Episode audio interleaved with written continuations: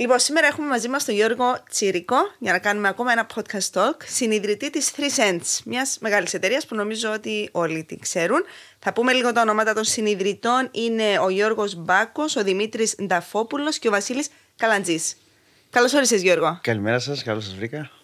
Λοιπόν, είμαι πάρα πολύ ενθουσιασμένη που σε έχουμε σήμερα μαζί μας, γιατί νομίζω πλέον όλοι αναγνωρίζουν τη 3 Cents. Νομίζω όλοι πεινούν ε, ελπίζουμε. Ε, νομίζω είναι, είναι εμφανέ. Φαντάζομαι θα το βλέπετε και στα οικονομικά σας αποτελέσματα.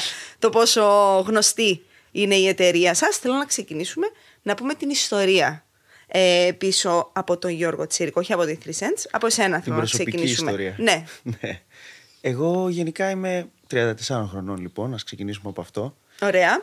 Γεννήθηκα μεγάλωσα στην Αθήνα σε μια εποχή που ας πούμε ήταν τα 90s, τα γνωστά 90s. Mm. Μεγαλώσαμε λοιπόν σε αυτή την εποχή και στην εποχή που ξεκίνησε το ίντερνετ να γίνει γνωστό, να είμαστε, ήμασταν πάρα πολύ και εγώ και ο αδερφός μου, γιατί έχω και έναν αδερφό πάρα πολύ μέσα στην τεχνολογία από πολύ μικρή. Παρ' όλα αυτά, καταλήξαμε να δουλεύουμε στα μπαρ. Γιατί... Κλασικό παιδί των 90s. Ναι. Α πω, ήταν το περίεργο το ότι ενώ πηγαίναμε και σε ένα ψηλό καλό σχολείο, ας το πούμε έτσι, ε, μέχρι και τις μάλλον μέχρι και πριν 5-6 χρόνια αυτά, ο προσανατολισμός ο επαγγελματικός στη σχολεία ήταν τελείως λάθος. Mm. Οπότε δεν έβρισκες κάποιο κίνητρο που να πας, τι να κάνεις. Και είχαμε ξέρεις αυτό το τι θέλω να κάνω όταν μεγαλώσω. Και επειδή δεν γνωρίζαμε, ε, εγώ προσωπικά δεν έδωσα κάποια σημασία στο να πάω να σπουδάσω κάτι πολύ συγκεκριμένο. Okay. Γιατί τότε δεν το γνώριζα. Δεν μου είχαν περάσει και κάτι από το σχολείο. Mm-hmm. Οπότε ξεκίνησα απλά να δουλεύω για να σπουδάσω πληροφορική με ίδια με τα δικά μου έξοδα. Οπότε κόλλησα με την εστίαση γιατί μπήκα σε ένα κύκλο να αρχίσω να δουλεύω για να πληρώσω τις σπουδές μου και η πρώτη δουλειά που μπορούσες να κάνεις τότε εύκολα και χωρίς να έχεις προπηρεσία ήταν ο καφές ναι. στην Ελλάδα. Και η φυσική μετεξέλιξη συνήθως στην Ελλάδα μετά τον καφέ είναι το μπαρ. Okay. Και το μπαρ με μαγνήτησε ακόμα περισσότερο. Ήταν κάτι το οποίο μέχρι τότε δεν έπινα καθόλου αλκοόλ, δηλαδή δεν είχα ιδέα το τι είναι τα αλκοολούχα ποτά, πώς παρασκευάζονται και μόλις ξεκίνησα να διαβάζω για αυτά, ε, θυμάμαι πολύ χαρακτηριστικά ότι είχα πάρει βιβλία τότε, γιατί στο ίντερνετ δεν ήταν available η ίδια πληροφορία που, πληροφορία που είναι και σήμερα. Ε, ναι, βέβαια. Και ξεκινάω, αγοράζω από τότε από το Amazon κάτι βιβλία.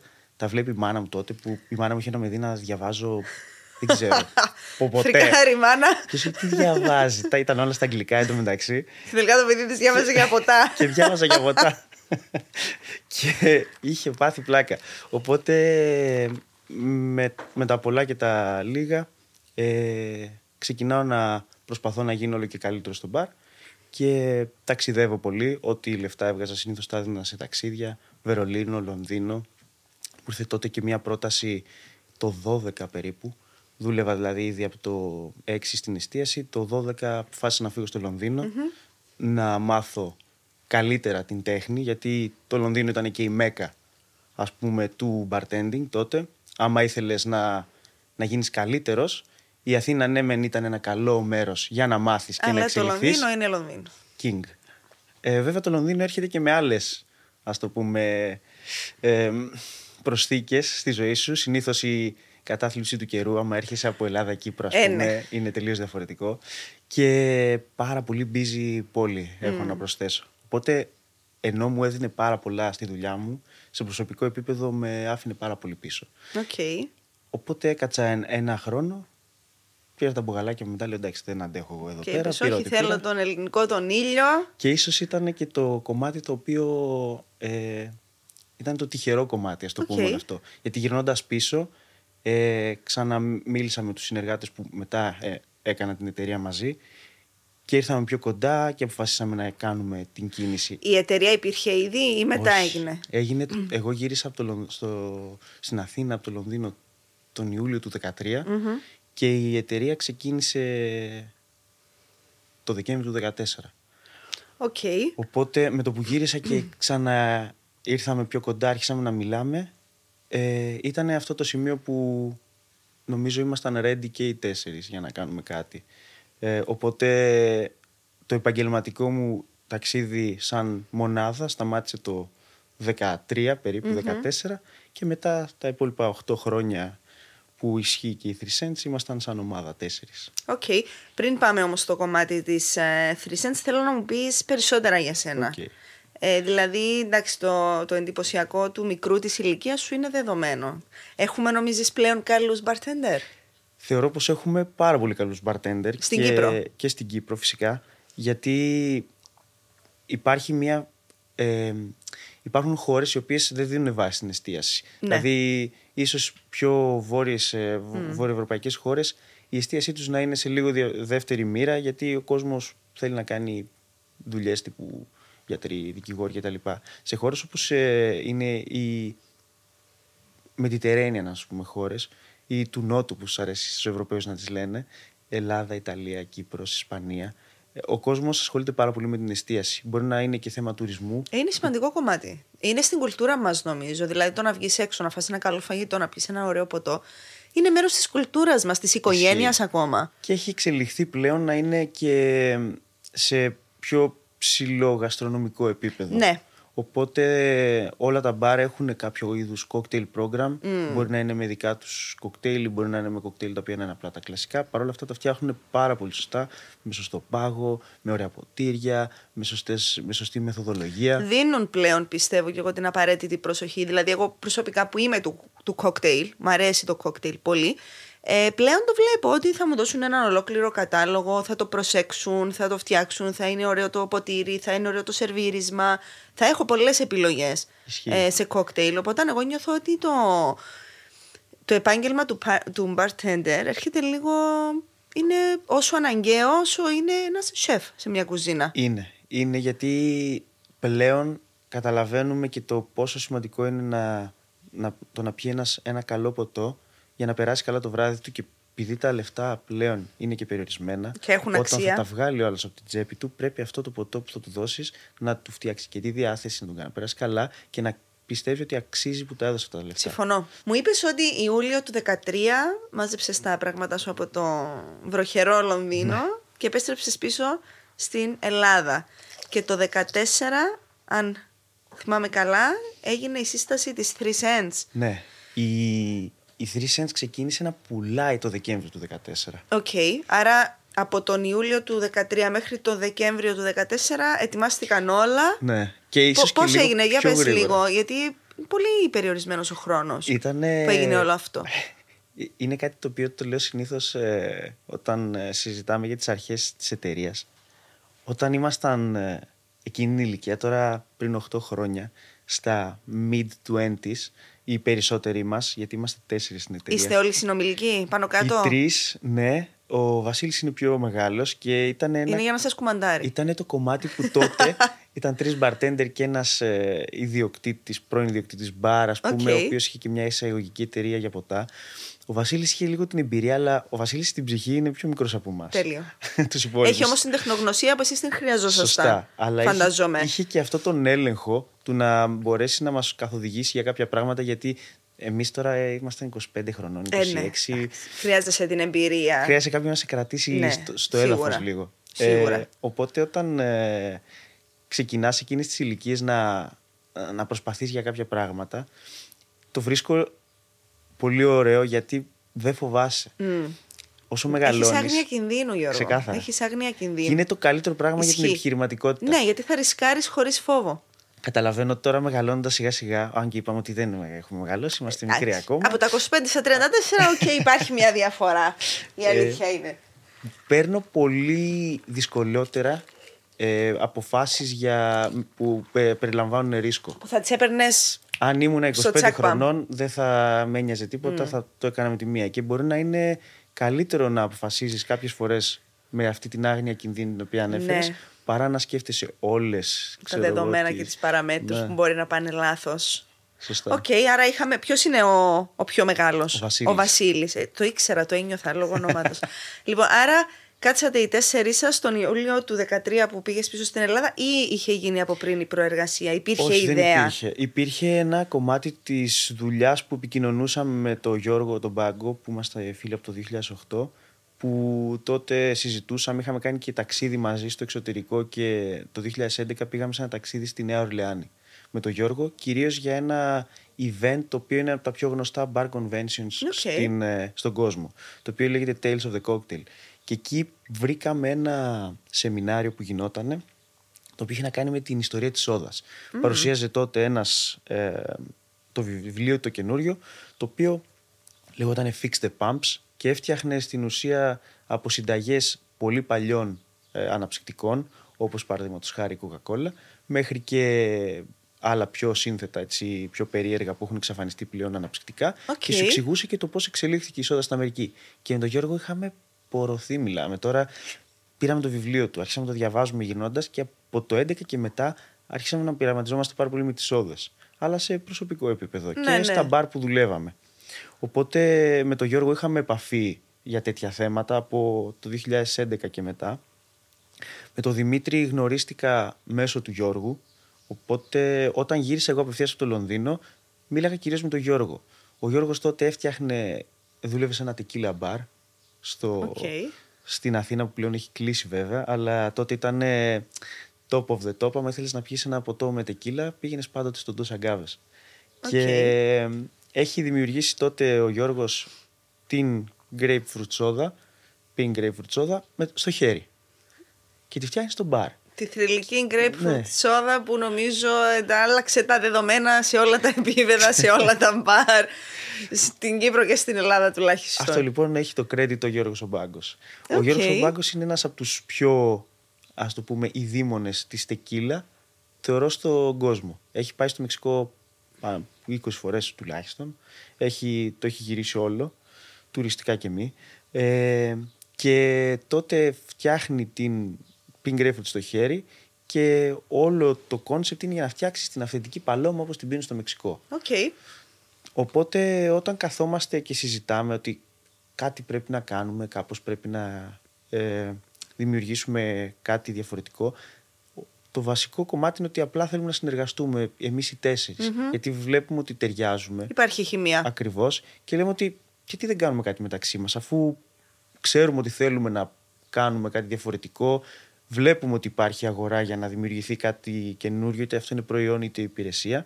Οπότε καθόμαστε κάτω και κάνουμε μερικά brainstorming. Okay. Και εκεί έτσι όπως συζητάμε τι θα μπορούσαμε να κάνουμε, πώς θα μπορούσαμε να το φτιάξουμε, τι και πώς, την ιδέα τελικά την πετάει ο Βασίλης και λέει γιατί καθόμαστε και σκεφτόμαστε random ιδέες ενώ την έχουμε έτοιμη. Και του λέμε ποια είναι η έτοιμη ιδέα; Pink grapefruit soda. Αφού το φτιάχνετε ήδη λέει, είσαστε, το γνωρίζετε, ο κόσμος ήδη δείχνει ότι του αρέσει. Σε... Έχω πιει τόση πολύ ροζ σόδα που συγκινούμε που μαθαίνω την ιστορία πίσω από αυτό το μαγικό μου καλάκι πραγματικά.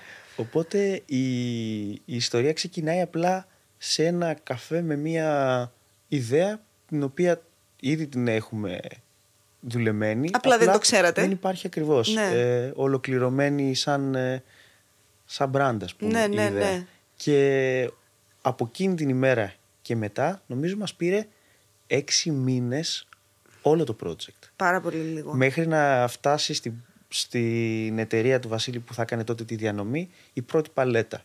Οπότε ξεκινάμε με πάρα πάρα πολύ λίγα λεφτά. Mm. Μπαίνουμε κανονικά δια-τέσσερα όλοι. Λέμε παιδιά, ποιο είναι το ποσό που μπορούμε να βάλουμε; Αυτό, αστείο το ποσό. Και παρόλα αυτά ξεκινάμε, βρίσκουμε το ε, εργοστάσιο που θα μπορούσε να μας κάνει την παραγωγή, γιατί το να μπει στην παραγωγή ενός εργοστασίου, το οποίο δουλεύει κανονικά, είναι πάρα, πάρα πολύ δύσκολο. Γιατί συνήθως ναι. είναι γεμάτες οι γραμμές τους, δεν μπορεί να σε χωρέσει. Παρ' όλα αυτά, επειδή η Ελλάδα του 2014 από παραγωγή είναι zero, ναι. μιλάμε τώρα. Τα εργοστάσια τότε δεν ήταν στα καλύτερά τους. Οπότε βρίσκουμε χώρο και μπαίνουμε μέσα σε μια. Ήσασταν για τυχεροί σε εκείνο το σημείο. Ναι, ναι. Ε, αλλά το πιο, η πιο ωραία τάκα που έχει υποθεί ever είναι όταν πήγαμε να κάνουμε το, το pitch, ας πούμε, για να τους πούμε τους ανθρώπους ότι έχουμε αυτές τις συνταγές, θέλουμε να το φτιάξετε. Και λέει, ωραία, ποιο θεωρείτε ότι είναι το, ο βασικός κωδικός. Και λέμε εμείς, αυτό, τι είναι αυτό, παιδιά, pink grapefruit. Και μας λέει τότε ο άνθρωπος ο οποίος έτρεχε το εργοστάσιο, ο οποίος ήταν 65. Ποιος θα πιει pink grapefruit; η Ελλάδα όλη, κυρία, και η Κύπρος. και η Ευρώπη. Ναι. Τι εννοείς; Και, ναι, long story short, 8 χρόνια μετά, 35 χώρε. Σας έκοψε λίγο τα πόδια σας. ναι, ναι, αφού δεν το δέχτηκε. Γιατί σου λέει να σας βγάλω εγώ μια παραγωγή και να μην ξαναπάρετε ποτέ, μου καθυστερείτε και τη δουλειά μου. Σωστό. Οπότε δεν έβγαζε και πολύ νόημα. Και σας έκοψε. Την πρώτη φορά που πήγαμε, ναι. Όντως; ναι, ναι. Και μετά; Ε, μετά είπαμε πρέπει να ξαναπάμε. Ο Γιώργος συγκεκριμένα είπε ότι δεν έχω καταλάβει γιατί ναι, δεν όντως, του αρέσει. Δηλαδή, στο τέλος της ημέρας θα πληρωθείς για αυτό που θα, ναι. που θα μου προσφέρεις. Αλλά το να σε, ήταν λογικό από τη δικιά του άποψη να, να, να καταλάβει αν εμείς το βλέπαμε αυτό σαν αρπαχτή και θα mm. βγάζαμε μια. Θα του παραγγέλναμε απλά μια παλέτα από το καθένα, του πληρώναμε εμείς στον okay. άνθρωπο για να μας τα παράξει. Δεν ήθελε να χάσει το χρόνο του στην ουσία, ναι. από ό,τι αντιλαμβάνομαι. Ναι, ναι, ναι. Για να δημιουργήσει κάτι και να κόψει άλλες παραγγελίες πίσω. Που... που μπορεί να έχει δικά του, γιατί τότε ο άνθρωπος ναι. έφτιαχνε δικά του αναψυκτικά κτλ. Είναι ακόμα ο παραγωγός σας, όχι, όχι, όχι, όχι. Τώρα είναι τα τελευταία τέσσερα, τέσσερα, τεσσεράμιση χρόνια. Είμαστε σε άλλο εργοστάσιο. Okay. Αλλά είναι. Ε, ήταν καλό από τη μία άποψη που μας έβαλε στη διαδικασία να δημιουργήσουμε κάτι σαν business plan τότε. Mm. Γιατί και εμείς δεν ξέραμε από επιχείρημα με αυτή την έννοια. Ναι, αλλά εγώ αντιλαμβάνομαι ότι την κάθε μικρή δυσκολία και προβληματισμό που βρέθηκε στα πόδια σας, εσείς την πήρατε και της δώσατε λύση και είπατε θα κάνουμε αυτό και αυτό και αυτό και αυτό για να βγει. Είναι το καλό του να έχεις συνεργάτες. Είναι πολύ εντυπωσιακό αυτό το πράγμα που καταφέρατε. Γιατί αυτοί σε κρατάνε μέσα στη. Ναι να έχεις να, κάτω τα πόδια στη γη αρχικά και μετά να μπορείς να, να συνεργαστείς μαζί τους και να λύσεις τα προβλήματα που μπορεί να υπάρξουν. Ναι βέβαια. Οπότε, είναι πολύ σημαντικό. Είμαστε πάρα πολύ. Μας θεωρώ αρκετά τυχερούς που, σαν τέσσερις άνθρωποι, καταρχάς δεν έχουμε τσακωθεί ποτέ. Που είναι και το πιο σημαντικό. Ε, έχουμε ίδιο vision και αυτό μας έχει οδηγήσει να λύνουμε τα προβλήματά μας και να μην βρίσκουμε απλά εμπόδια και να τα παρατάμε. Mm. Οπότε το πρώτο εμπόδιο ήταν αυτό ακριβώς. Να μας ακυρώσουν κάτι που εμείς τότε θεωρούσαμε τρομερή ιδέα. Ναι, φυσικά. Δεν ξέρω καν γιατί το θεωρούσαμε το τρομερή γιατί ιδέα. ήταν; Ήτανε, ήτανε μια καλή ιδέα, αλλά θέλω να σου πω ότι Εμείς είχαμε δει ένα μικρό κενό στην αγορά των premium αναψυκτικών και ε, η grapefruit soda απλά ήταν κάτι το οποίο ήταν το unique του. Ναι, Γιώργο, μου, αλλά τώρα που το βλέπεις τόσα χρόνια μετά, νομίζω αντιλαμβάνεσαι ότι ήταν μια σπουδαία ιδέα που υλοποιήθηκε. ναι. Ήταν κάτι που έλειπε από την Ισχύει. αγορά. Εμείς οι καταναλωτές δεν το ξέραμε ότι μας έλειπε, γιατί δεν υπήρχε. Άρα στην ουσία δημιουργήσατε ένα μοναδικό προϊόν που καταφέρατε να το πουλήσετε και να το βάλετε μέσα στις νυχτερινές εξόδους όλου του κόσμου. Ναι. Οπότε ναι, ήταν μια τρομερή ιδέα. Και αυτή η τρομερή ιδέα για να υλοποιηθεί πέραν της, ε, όταν ήρθε στα χέρια μας ας πούμε το OK, okay, μπορούμε να το παράξουμε τα λεφτά που χρειάζεται κτλ. Τα, τα οποία σχεδόν παίρνανε όλο μας το budget. Okay. Να σου δώσω να καταλάβεις. Η πρώτη παραγωγή ήταν σχεδόν όλο το budget που είχαμε βάλει εμείς από την τσέπη μας ήδη για να δημιουργηθεί. Mm-hmm. Οπότε όταν είπαμε, OK, ξέρουμε να το φτιάχνουμε, έπρεπε με κάποιο τρόπο να δημιουργήσουμε και μια, ένα brand. Mm. Το brand δημιουργήθηκε ξεκάθαρα μέσα σε δύο ημέρες, τρεις. Κάτι τέτοιο.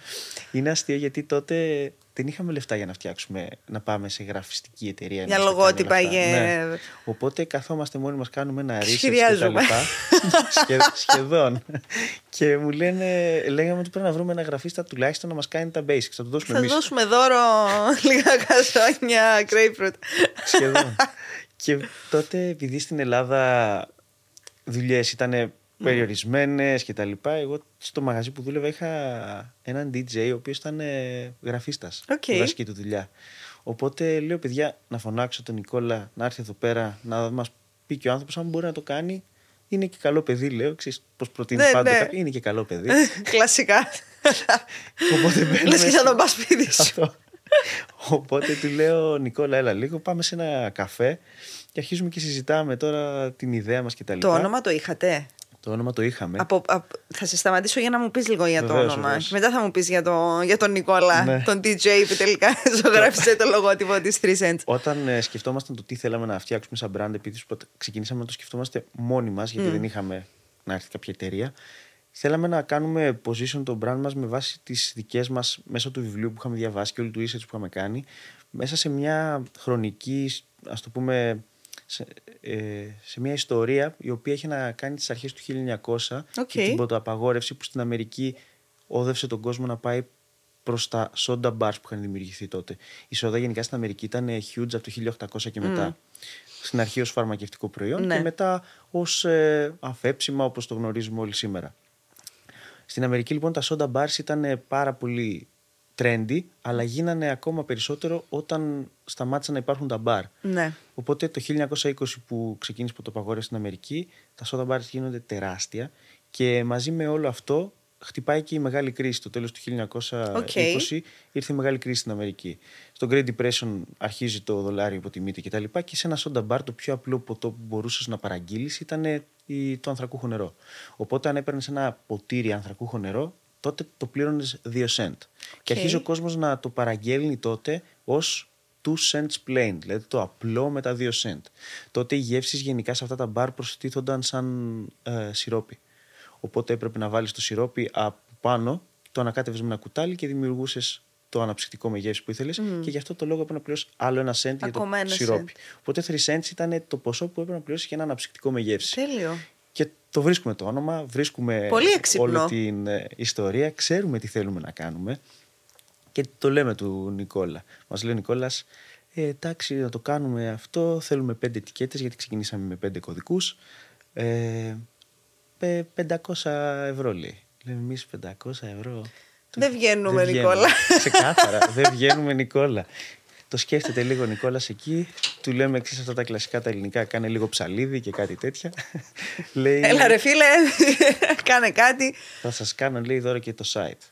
Θα φτιάξω και ένα site. Και λέμε Νικόλα, έλα εδώ, δώσ' μου Κλείσαμε. τα χέρια, κλείσαμε.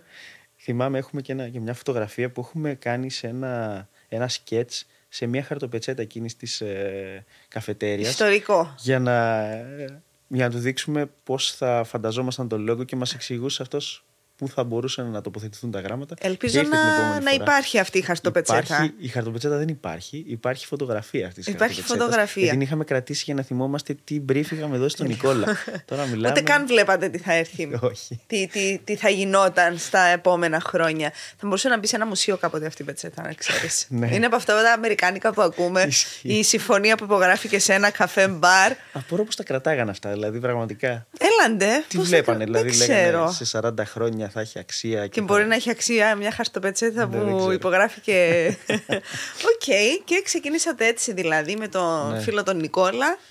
Και δημιουργήθηκε το brand, δημιουργήθηκαν οι ετικέτες, δημιουργήθηκαν όλα. Και Δεκέμβριο 17 του- Δεκεμβρίου του 2014 ξεκινήσαμε να πουλάμε.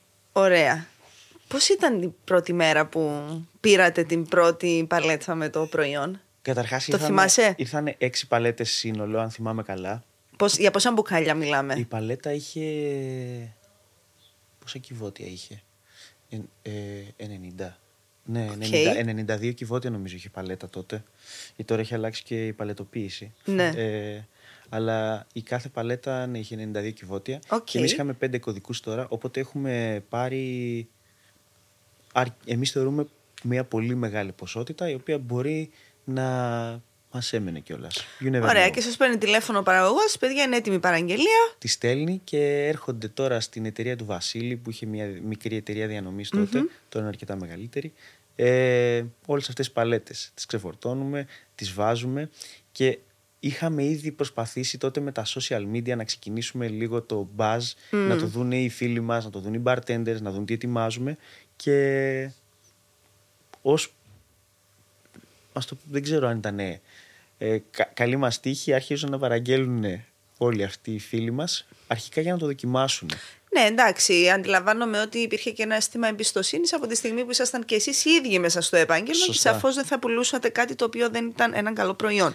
Αυτό μου θεωρούσαν όλοι του χώρου, Ε, επειδή ναι, μας ξέρανε λογικό. και προσωπικά. Ε, πολύ λογικό. Οπότε οι πρώτες παραγγελίες ε, πήγανε πολύ γρήγορα και σε καινούργια μαγαζιά που ανοίγανε τότε μέσα στην περίοδο των Χριστουγέννων και νομίζω είχαμε ξεπουλήσει ε, μέχρι το Φεβρουάριο, τα είχαμε πουλήσει όλα. Και Δηλαδή σε λιγότερο από δύο μήνες. ναι, ήτανε, βασικά δεν μπορούσαμε να το πιστέψουμε αρχικά ότι θα φεύγανε Ε, ναι. τόσο γρήγορα όλα αυτά και ήμασταν σε μια φάση που έπρεπε να παραγγείλουμε επόμενα. Αλλά ευτυχώς είχαμε κάνει ένα τζίρο που μας δικαιολογούσε την παραγγελία τη δεύτερη και αυτό συνεχίστηκε και συνεχίστηκε. Και κύλησε ομαλά Ναι. η εξέλιξη. Το, το τυχερό της υπόθεσης ήταν ότι δεν ξαναβάλαμε ποτέ ούτε λεφτά από την τσέπη μας στο brand.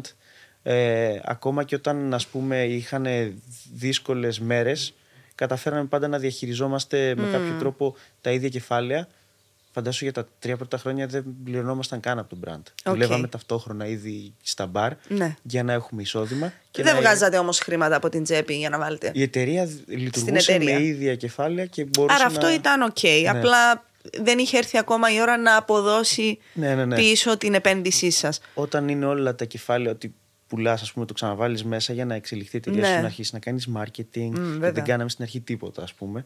Ήταν αρκετά. Μας φαινόταν πολύ απλό. Γιατί απλά ερχόταν με ωραίο flow και Ναι, δεν ναι, χρειάστηκε ναι. ποτέ να. Ξέραμε, βλέπαμε μπροστά μας τα εμπόδια και απλά προσπαθούσαμε να λύσουμε τα προβλήματα όσο αυτά ερχόντουσαν. Τι είχαμε, οικονομικό, ωραία, κάτσε να δούμε πώς θα κάνουμε αυτό, πώς θα κάνουμε εκείνο. Και αποφασίσαμε κάποια στιγμή ότι στα, πρέπει να σταματήσουμε τις δουλειές μας, τις υπάρχουσες δηλαδή του μπαρ και να αφοσιωθούμε πλήρω αυτό το στο κομμάτι. brand. Αυτό έγινε μετά το- τον τρίτο χρόνο. Οι εξαγωγές πότε ξεκίνησαν; Η εξαγωγή ξεκίνησε η πρώτη νομίζω το καλοκαίρι του δε- 15. Πολύ γρήγορα. Ναι, ήταν, ήταν Πολύ θαραλέο.